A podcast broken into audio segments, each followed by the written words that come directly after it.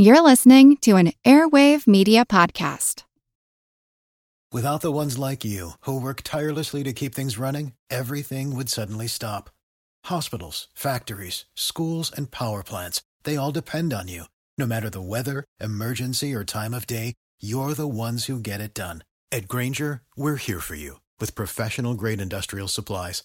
Count on real time product availability and fast delivery. Call clickgrainger.com or just stop by. Grainger for the ones who get it done. Oh, the things that New Yorkers have created the Empire State Building, pizza folded in half, the Waldorf, the Reuben, the Republican Party.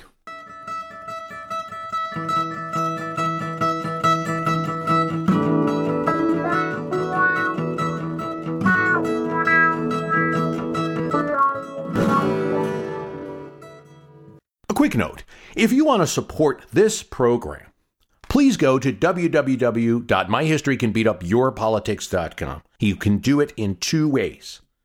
First, you can purchase the archive, 1888. Yes, the year that Benjamin Harrison was elected, and we'll be talking about the unlucky President Harrison later in this cast.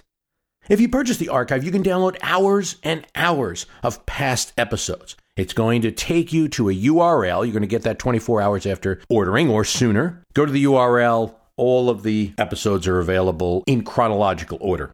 There's something like 40 hours of podcasting there, and that's just going back to 2010. I think the, the final count is it's nearly 100 hours. You talk about an audiobook, you're only talking about, say, six hours or so. So compare that. Or you can also just donate to the program. Some people have asked, you know, Bruce, I want to support the program, but 1888 is a little much. Make any donation. We'll give you the archive. And thanks to all of you listening who have supported. Uh, much appreciated. Helps the program.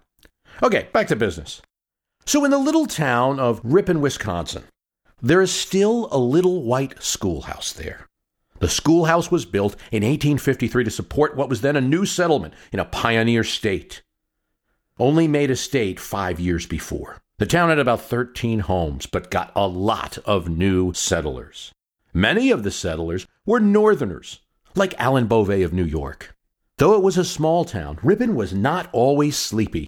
The town discussed politics. In the post office there, or in the general store, people would gather and talk and talk. Some of the villagers were Whigs, some of the hill people surrounding were Democrats. There were also members of the then Free Soil Party in this area. Anytime these discussions were had, Alvan Bovay was often seen, a loud man and kind of like a town leader. When the Kansas Nebraska bill was proposed, and it would demolish the Missouri Compromise and allow slavery in northern states if citizens there voted for it, he and many Wisconsinites were outraged. They knew it would spread slavery and it would spread violence into the U.S. territories. He called a meeting to be held on the evening of February 28, 1854. Now, this meeting was at the Congregational Church in town. A resolution was adopted that if the Nebraska bill would pass, they would throw out old party organizations to the winds and organize a new party on the sole issue of slavery. Well, Congress passed the Kansas Nebraska bill. And then a new meeting was held on the evening of March 20th in the Little White Schoolhouse. The new party was officially formed. The beginning of the Republican Party was not a giant event. It was Bovay and about 16 others. Some were Democrats who were breaking away from their party, others were Whigs, as Bovay described it. The actors in that remote little eddy of politics realized at the time that they were making history by that solitary tallow candle in the little white schoolhouse on the prairie. A placard still appears in Ripon as the birthplace of the Republican Party. There are some people who contest this. There was another healthy meeting in Jackson, Michigan. Yet, there's more to the story of Ripon, and it involves the mainstream media of 1854. That schoolhouse meeting would have been just that a small, forgotten group. Indeed, there were anti Kansas Nebraska meetings all over the North. It would have been forgotten if Bovay didn't have an advantage. Influence with the mainstream media, and by that I mean the 19th century mainstream media, and by that I mean the New York Tribune, edited by Bovay's good friend, Horace Greeley, and read everywhere. On a trip to New York, Bovay had discussed his idea for a new party and a meeting to start it. Greeley loved it. Greeley may have helped name the party, though Bovay claimed to be the one who came up with the name Republican Party. Greeley publicized it in his paper. We should not care much whether those thus united against slavery were designated Whig, Free Democrat, or something else, though we think some simple name like Republican would more fitly designate those who had united to restore the Union to its true mission of champion and promulgator of liberty rather than propagandist of slavery. Rhetorically, the name Republican, which had up to this point been associated with Thomas Jefferson, makes more sense. Because in Kansas, the Republicans felt some un-Republican things had gone on, and they were restoring things like freedom of speech, liberty, trial by jury, and the like that wasn't going on there. So the name Republican fit. With the publicity from Greeley's New York Tribune, the Republican name went, you might say, viral. Word of the party spread. Other local chapters and state level parties started. A huge meeting we discussed just before in Jackson, Michigan. 100,000 people gathered under the oaks, where today there's still a sign there. Michigan Republicans took over the state that year. In two years, Bovay's Republicans would do the same in Wisconsin. The blurring of previous party lines. Forget about if your daddy was a Whig or an old Democrat. Forget that. Join us. Join our crusade was an accelerant for growth. In their first convention, two years from the Wisconsin meeting, in Philadelphia, they nominated the explorer Fremont, a hero in the nation for his exploits, to be their candidate for President of the United States. Free soil, free men, Fremont was their slogan for a party created two years before, was fairly successful. Captured most of the northern states, but lost Pennsylvania, Illinois, New Jersey to Buchanan, Maryland to Fillmore.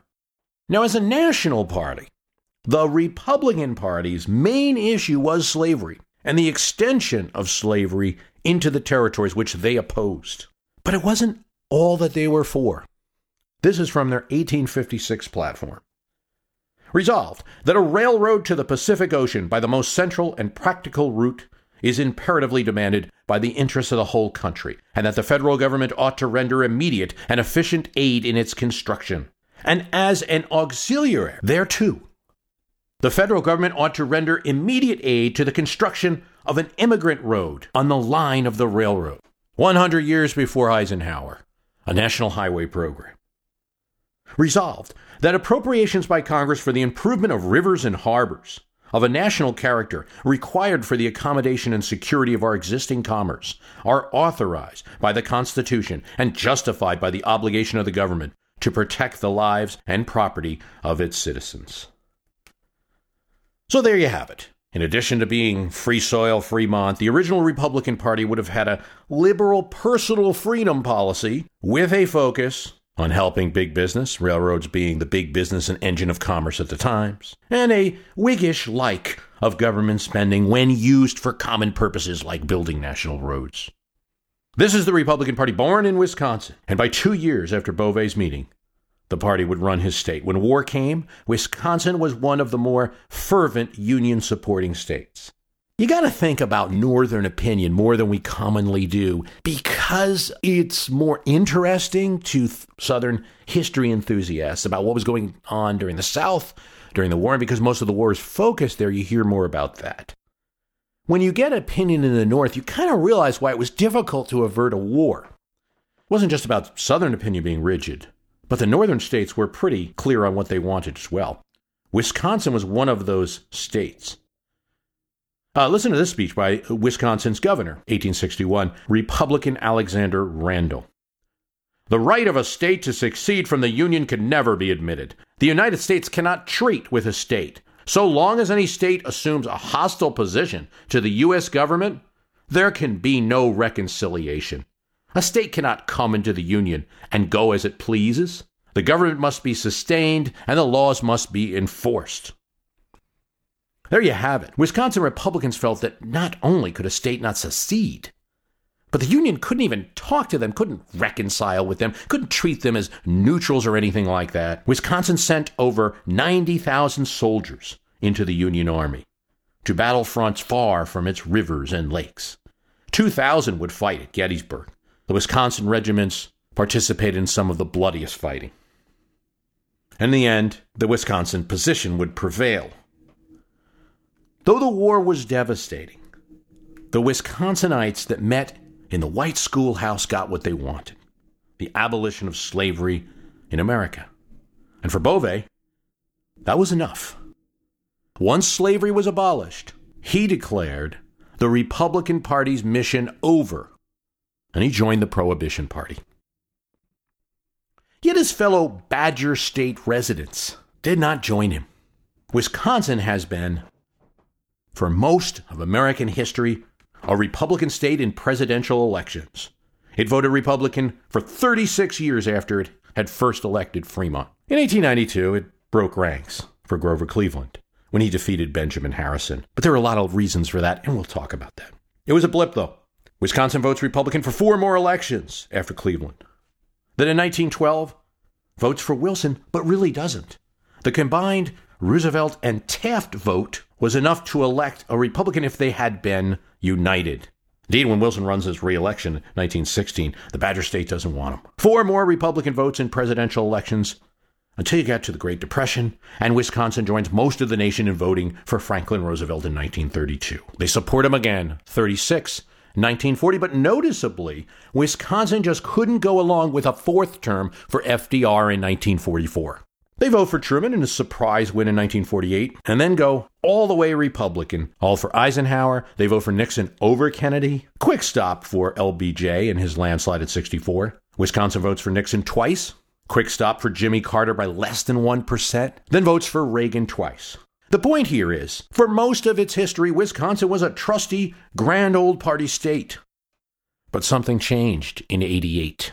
While the little white schoolhouse, its town, and its surrounding county remains solidly loyal to the party that it birthed, as it does today. The county around Ripon voted for Mitt Romney for president in 2012. As that county remained loyal, the rest of the state went for Michael Dukakis in 1988, and it has voted for a Democratic president every election since then. Well, Republicans want their home state back. And now that you know a bit of the history, it should be no shock that the state is aggressively contested by the Republican Party, despite recent poor presidential election results. A Republican governor, Scott Walker, was elected, then he survived a recall challenge, leads in his reelection. State has a Republican senator. It's been a target for some time. Republican pollsters, uh, Republican pollsters have not been fooled by the election results. They started to pick up on in the year 2000 that although it voted overwhelmingly for Bill Clinton's reelection. In 2000, the state was not going to be so out of reach for George W. Bush. Sure, Milwaukee, sure, a few of the northern Rust Belt counties were not touchable. But there were excerpts where voters had hightailed it out of Milwaukee. Bush took this on Wisconsin as part of his 2000 strategy. He picked up Racine County on the outskirts of Milwaukee and Ozaukee County that had voted for Dukakis. He picked up Iron and Price in the north, Lincoln and Marathon counties in the middle, St. Croix and Pierce in the west of Wisconsin. Bush almost wins the state. He loses by just 4,000 votes to Gore. In his reelection in 2004, he fares less well, still keeps it close. Kerry takes back Racine, takes back Iron and Pike counties. Bush loses that state just by 10,000 in 2004. So it should not be surprising that the parties continue to battle over counties that both Reagan and Dukakis won at different times. A state that has a high independent feeling, 29% registered independents, one of Ross Perot's best states when he ran in 1992. A state that told pollsters in 2011 that 64% of them were unhappy with the direction of the nation. Nick Anderson writes on the My History Can Beat Up Your Politics Facebook site. Fans of My History Can Beat Up Your Politics. Looks like the Rust Belt will keep losing electoral votes. This is bad, I think, for Republicans who have been trying to break into that region Ohio, Pennsylvania, Wisconsin. I always hear about how Democrats are targeting red states, Nick Anderson writes. But rarely from Republicans what blue states they are trying to pick off. Where will they go from here? Okay, thanks, Nick. Uh, good question. And if I put my GOP strategy hat on, and yes, I have a GOP strategy hat, I think I ask the question do you pop or poach? That's the question. Do you poach Democratic states, blue states, if you will, and turn them red? Or do you pop, pop what you might consider to be Obama's bubble? Gains from these two elections that may not really be gains for the Democratic Party, that might have more to do with Obama the man than the Democratic Party. But let's look at the first. If you are going to poach, that is, try to get states from the Democrats, I think you've named some of the states, and Wisconsin is certainly one of them. I mean, Obama's done very well here, but 2000 and 2004 puts it on the table. The last election, 2012, in the Electoral College was 332 for President Obama, 206 for Mitt Romney, 271 needed to win. So the Democrats can afford to lose some states and still win. Let's say you take Minnesota, Wisconsin, and Iowa, and you poach them. Uh, with those three states, all you get is the Democrat gets 306, Republican 232. All that work, and you really didn't get much from the poaching, which is a lot of work. And you're gonna have to spend some resources in these states because they're they're leaning Democrat now. But let's assume it's a regional play here. You add Ohio, figuring that if you aim at these Rust Belts, you're gonna pick up Ohio as well. That gets you to 288 to 250. Democrats still wins, but it's closer. For the poach to work, I think you need Wisconsin, Iowa, Minnesota, Ohio, and Pennsylvania, plus New Hampshire. 274 to 264. Republicans are in the White House. It's a tall order.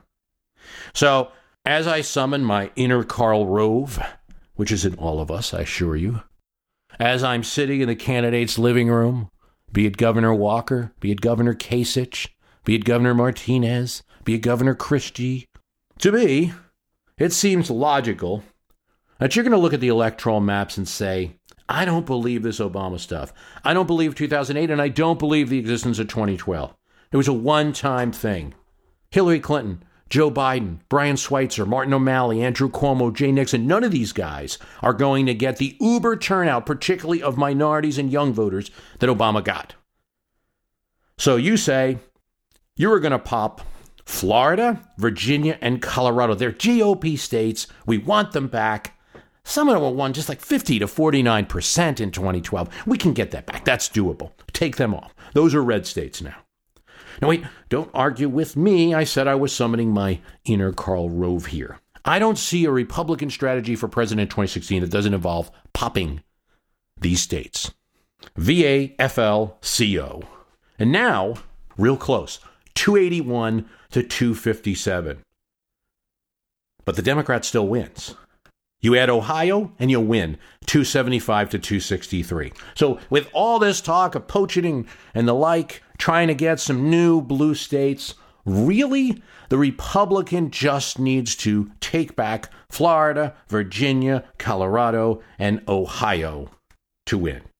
If one wants to argue that Ohio is out of reach, Rust Belt state, people are angry about the economy they're blaming rich people they like the Obama policies. Huge margin in Cuyahoga County, which is hard to overcome. If you want to take Ohio off the table, there's another way to do it. You'd have to get New Hampshire and Wisconsin in addition to Colorado, Virginia, Florida. And then you don't have to worry about Ohio. All of these results are pretty close. Like I talked about 275 to 263. Most elections don't end up this way. One of the closer uh, electoral college elections in 1976 or 1916. It usually doesn't work this way. The election is going to be about the performance of the incumbent party. We don't know what's going to happen in the next couple of years. So there's all these things to consider. You don't know who the candidate is, whether they're going to be charming or not. But we're just talking strategy, and aiming resources at a region can help. Look at Bush uh, in 2000. Aiming resources at Wisconsin and Pennsylvania, it didn't help him in those states, but he did win Ohio. Without the ones like you, who work tirelessly to keep things running, everything would suddenly stop. Hospitals, factories, schools, and power plants, they all depend on you. No matter the weather, emergency, or time of day, you're the ones who get it done. At Grainger, we're here for you with professional grade industrial supplies. Count on real time product availability and fast delivery. Call clickgrainger.com or just stop by. Grainger for the ones who get it done.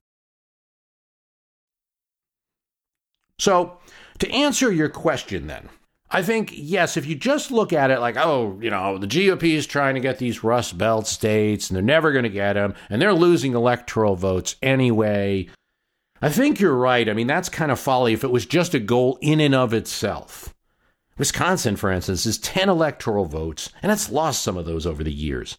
But when you're adding it to a popping strategy, then you add like a Wisconsin, maybe you get New Hampshire too. That's been doable for Republicans in recent years. You get the election. Aim at Wisconsin to get Ohio. Someone like a Scott Walker starts to make more sense. But if the whole election depends on poaching, that's going to be real difficult. You're going to have to get a Republican candidate that's acceptable to the Philadelphia suburbs. I would love to promise like a new type of electoral map in 2016, but I think it's going to be that same standard election, a small group of swing states, and we all know the names. Scott Charles McGoffin writes These might be briefer discussion topics for the end of your podcast, but I really would like to hear your thoughts on one, the recently announced Republican 2016 primary and convention schedule, and two, Netflix's Mitt documentary.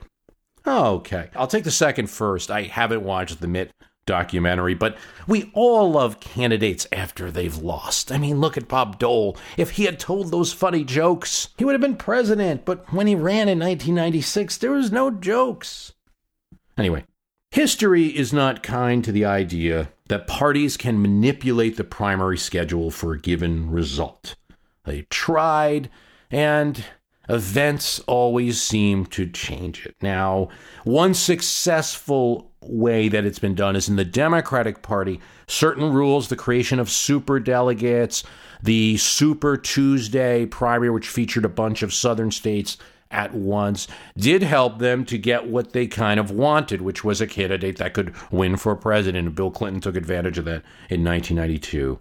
But in many cases, you don't know what you're going to get. You try to front load things and it doesn't work. In 2008, there were so many primaries that were front loaded that it created this large ditch till you got to the later primaries, which then became more important.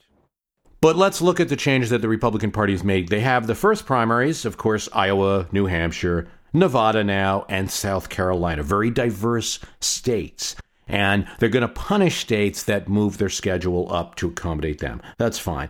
It's hard to imagine one GOP candidate winning all of those states. Though on the Democratic side, I could see Hillary Clinton winning in all those states if she runs. On the Republican side, it's, it's much harder.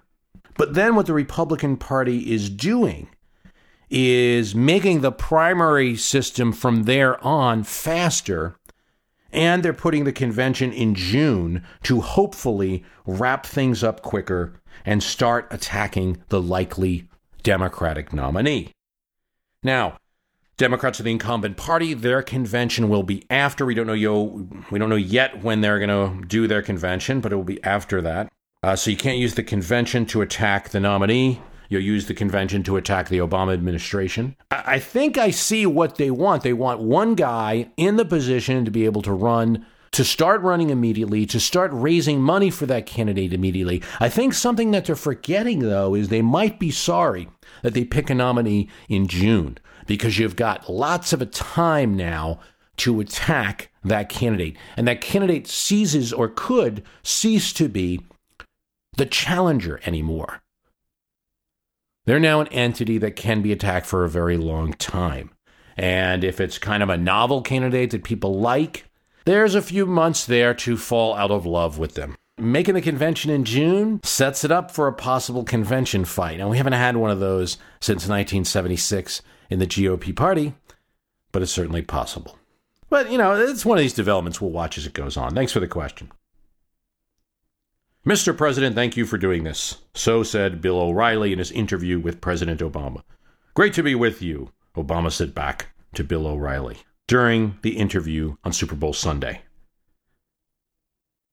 I find it interesting when these kind of things happen. I mean, obviously, two figures of very different types of politics. Uh, it was a little bit of two people talking around each other and to their various audiences. But at the same time, it was interesting. and something that should happen more. Bill O'Reilly fired away questions at the president. You know, when did you know there were going to be problems with the computers regarding the Obamacare website? Why didn't you fire Sebelius, the secretary in charge of this? Very pointed question. Why are you trying to transform the nation? You say that. Was it the biggest mistake of your presidency to tell the nation over and over if you like your insurance, you can keep it? And President Obama you know, answered some of these questions. He was evasive in some other areas. You know, in terms of firing his Secretary of Health and Human Services, he said, you know, my main priority right now is making sure it delivers for the American people and getting the uninsured health care. Didn't really answer directly.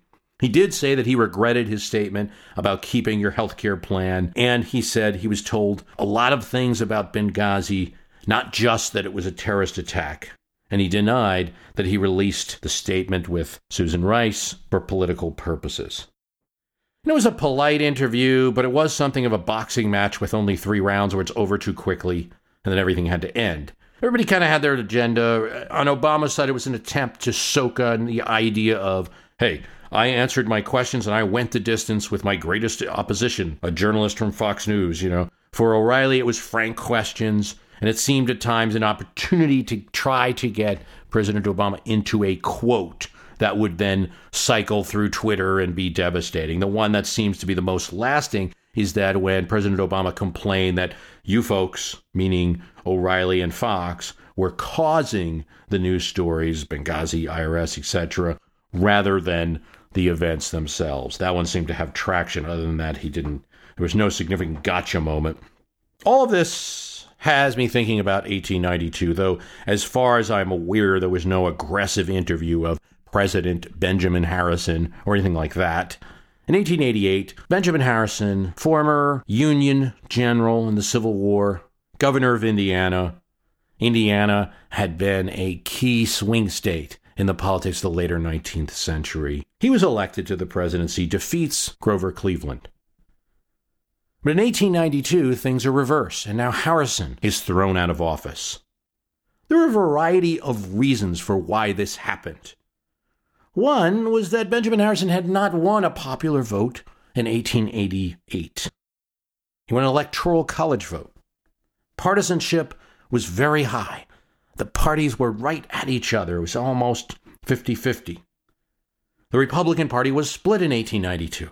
He only got the nomination in 1888. James Blaine, previous Speaker of the House who had run for president before, decided not to run in 88. Harrison won his nomination on the eighth ballot in the GOP convention. Now, he's been president four years. A lot of people aren't happy. Blaine, who is Harrison's Secretary of State, starts making noises about that he would like to run it. It might be his turn for president.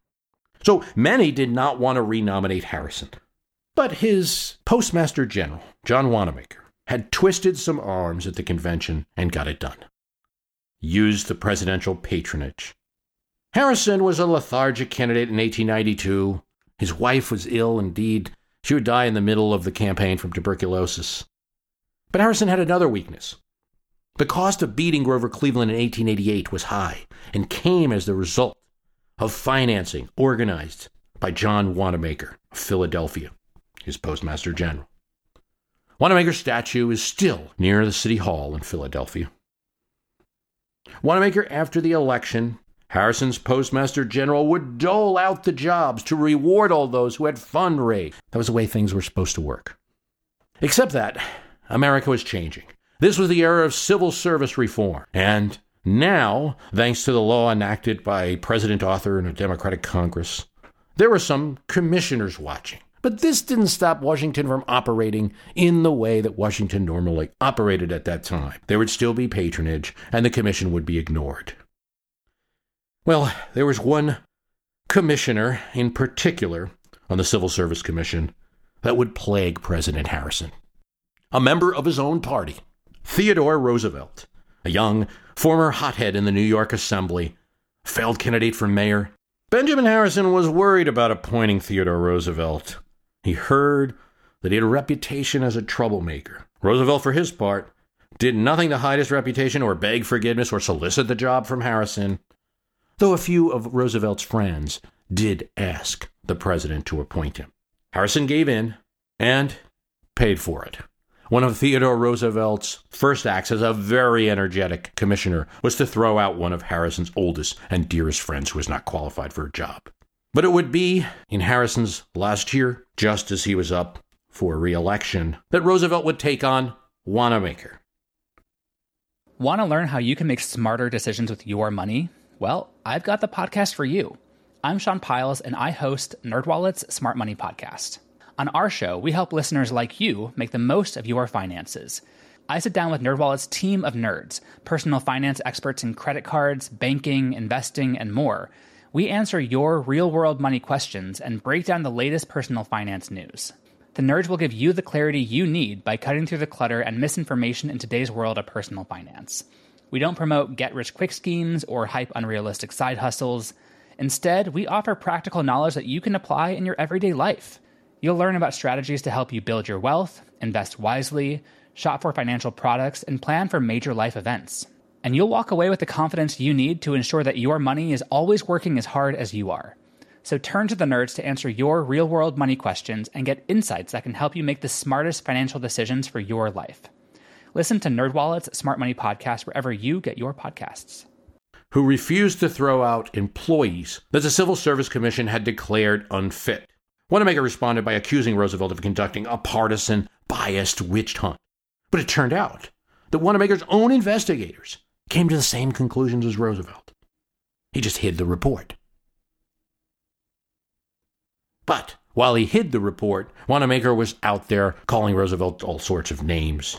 His reputation besmirched, Roosevelt took him on in a heated congressional hearing. He read to Wanamaker his own investigators' reports, which matched what Roosevelt had said. He accused him of covering up an investigation, keeping employees on the payroll, and interfering with the Civil Service Commission's work.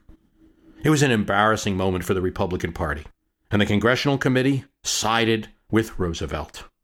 Poor Harrison, one paper said, the irrepressible Theodore Roosevelt has made him suffer.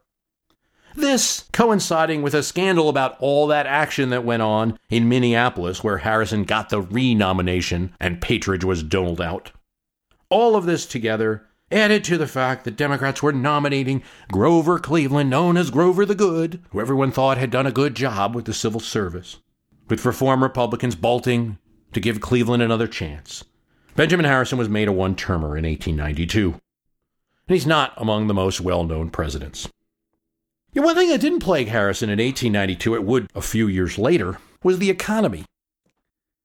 Nor did Harrison have any foreign policy issues of significance. Indeed, his Secretary of State, Blaine, was running things pretty well. A dispute with Chile was uh, worked out. The State of the Union was strong. Even Theodore Roosevelt would campaign for the old general, saying he had an excellent foreign policy. But it was the public sense of incompetence, of scandal, and the raw politics and partisanship not working his way that dragged Benjamin Harrison down. So Joe Rosengarten asks me, based on the O'Reilly interview of President Obama, he says, Fox News seems to be banking on presidential scandal as a change maker in 2016. However, it seems anecdotally at least, the old it's the economy stupid is a better indicator of presidential party fortunes. Thanks, Joe. Let's look at that. I think it's more correct not to put all the onus on one cable network, even though they obviously are a conservative network that does cover stories, some stories more than others. I mean, of course, you can't watch MSNBC right now without seeing Chris Christie on it and a lot about Bridgegate, and I think that will actually affect presidential politics significantly. But if you change it to say, you know, there's a group of Americans who would like to see Democrats defeated in 2016, and they would not mind if a scandal started to take with American voters right now, particularly independents or those 2012 Obama voters that maybe they could turn. So the question is is presidential scandal a change maker we should be watching in 2016 and has it been in history? Bill O'Reilly gave President Obama opportunities to address healthcare website statements. You know, you can keep your own plan. Benghazi, was it a terror attack? Why did the administration say otherwise? Why did the IRS guy, as O'Reilly described him, come in 157 times to the White House? And the president answered them in some form. But you're right that a lot of what's the questions going on now are focused on things that if if if they break would become a large scandal, perhaps. So the technical answer, and the answer to that pocketbook question is the pocketbook is the great predictor of elections. It isn't what it appears. It's only a great predictor of elections when the pocketbook is really, really bad. Then you know the incumbent president is just going to lose. Any recession 1932, 1980, 2008, 1896. Bad for the party in the White House. But recessions timing the exact year of an election can be rare.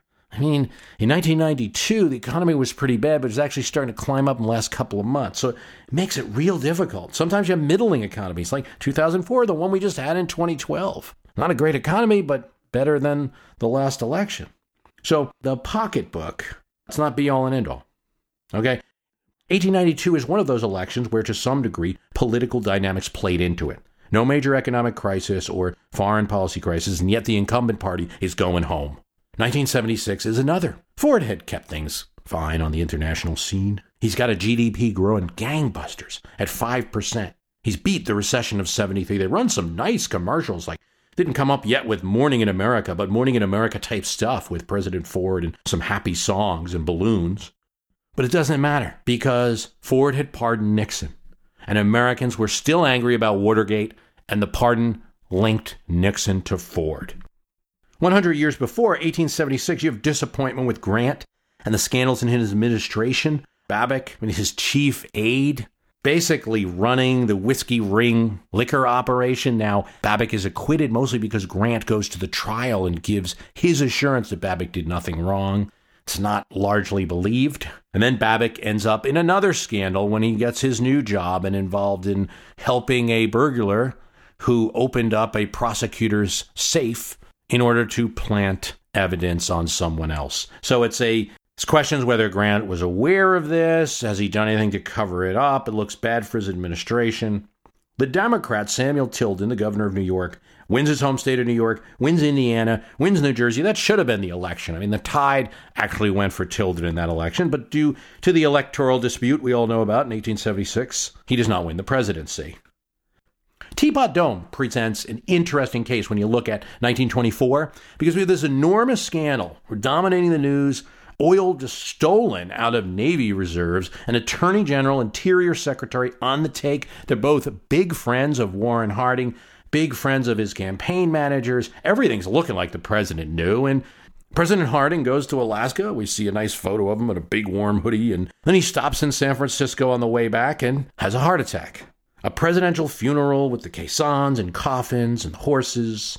Now Coolidge is president.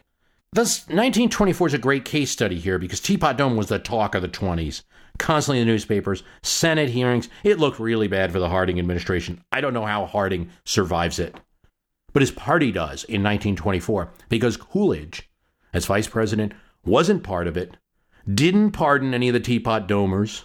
The vice president's role at this time, you know, we're talking about the 1920s. You don't see the vice president in American government, it's less. So he's kept out of the loop Thankfully, in this case, that helps. Coolidge, as president, now promptly orders investigations. That helps too. And the economy does better. And of course, that helps. The Democrats try. They try hard. They hand out little teapot shaped placards in 1924 and say, vote for Davis Bryan. They show how one of Coolidge's backers at the 1924 convention for the Republicans was Ed Doheny, one of the oil businessmen involved in Teapot Dome. But it doesn't work. They can't link it to Coolidge, and they lose. And they lose big. Goes the other way in 2000. Clinton's Monica Lewinsky problems might not be considered a scandal at the level of stealing money from the government or something. As it's so commonly stated, it's about sex, and American voters don't care about it. But there's a perjury angle, and there's a status of the office problem with this because the incident occurred in the Oval. Does it sink the Democratic Party? Well, I think that Clinton, if running for a third term in 2000, alt history, my opinion, he wins. Gore doesn't, but came awfully close. The scandal was a mixed bag there. It made it more difficult for that moderate Democrat trend, a Southern Democrat that Clinton Gore team was trying to use. They pulled it off in 1996. They flipped Florida, Arkansas, Tennessee made it difficult for Gore to win those states again, his home state of Tennessee or Arkansas. The scandal didn't need to sink the Democrats. My take of it is that Gore wasn't very adept as a politician. His awkward handling of it hurt. He didn't know whether to bring Clinton out or not, whether to run in his own man or not. He was weird in the debates. But then again, the scandal was enough to create a situation that had to be handled, which he handled awkwardly. So its existence had an impact, certainly, on 2000, in addition to many, many other things. So I think that if you look at 2016, it would be much easier to say this. If there's an economic crash in 2015, or if there's a big foreign policy disaster that occurs, 2016 is going to be ugly for any Democrat running. Some of the events being discussed, Obamacare, Benghazi, the like, I see as midterm type issues. And they'll really affect the base that comes out, the turnout that comes out in those elections. They might depress supporters of President Obama if things don't seem to be working. So I see them as more midterm issues of 2016 It would have to really enlarge and reach a larger American mindset to affect 2016, in my opinion. I want to thank you for listening. The website is www.myhistorycanbeatupyourpolitics.com. As I mentioned, for we do have the archive offer for 1888. You can get most of the programs that we've recorded in the past. www www.myhistorycanbeatupyourpolitics.com. Click the link. You will get, within 24 hours, hopefully sooner, an email with a link, and that'll bring you to a website where you can download the episodes. They're in chronological order. You also get the special podcast on representation What Can 1,100 Members of Congress Do for You? If you like the program, please go out there, tell someone about it. Reviews on iTunes, please favorite us on Stitcher. Make a note on a blog or any forum you participate in. And thanks for listening. Oh, quick shout out to the Don't Worry About the Government podcast. Chris Novembrino heads that up. And we were featured there on episode 223. There's an interview with me. He's done a couple of episodes since then, but he has his archives there. Don't worry about the government.tv.